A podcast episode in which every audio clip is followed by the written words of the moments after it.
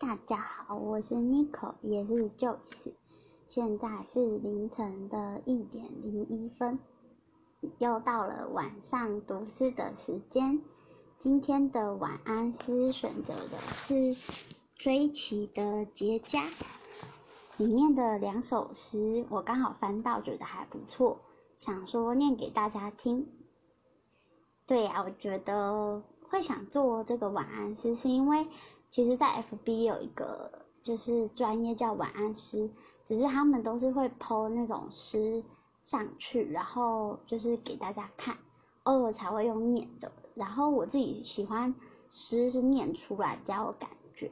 那今天要念两首诗给大家听，第一首是用力，第二首是成全。自1994年明星女中学生苏澳自杀事件，第二首应该会比较就是比较哀伤一点。那我先念第一首哦，第一首叫用力。每一天用力睁开眼，只是晨光起点，用力吸气，用力隐藏，尽量不和人说话，维持安静，用力避免爆炸。仔细筛选万颗善心和虚假，用力抹煞，相信他们是我的朋友，这样的自己用力咬字，但学着不发出声音，没关系，对不起，用力使用词汇，同时咬住棉被，每一天认识新的极限，用力拎着骨头不往下坠，踮起脚尖用力踩在人生上面。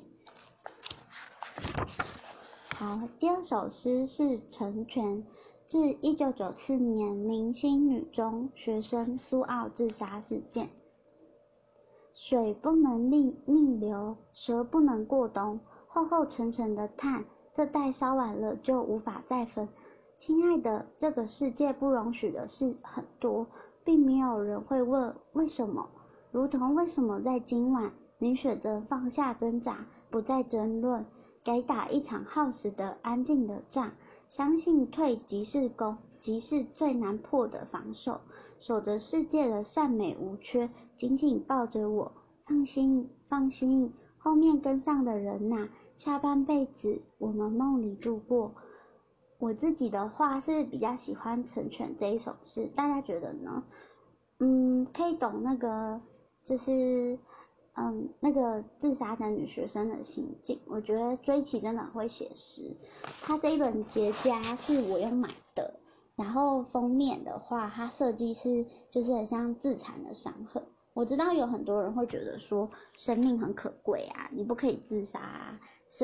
身体发肤受之父母，这些其实都挺烂的。但是说真的，就是精神疾病就是发作到某一个极限的时候，真的会想要自残，拿刀片割自己之类的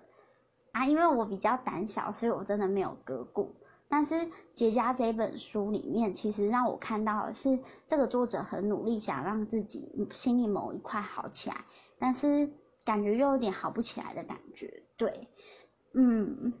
就是伤口在等待结痂的感觉。对，然后之后我每天晚上应该都会从结痂这本书里面挑两篇出来念给大家听。不知道大家会不会有兴趣，如果有兴趣的话我再念好了，不然感觉这样好像在洗版面，怕有人不喜欢。或是大家有希望我录什么样的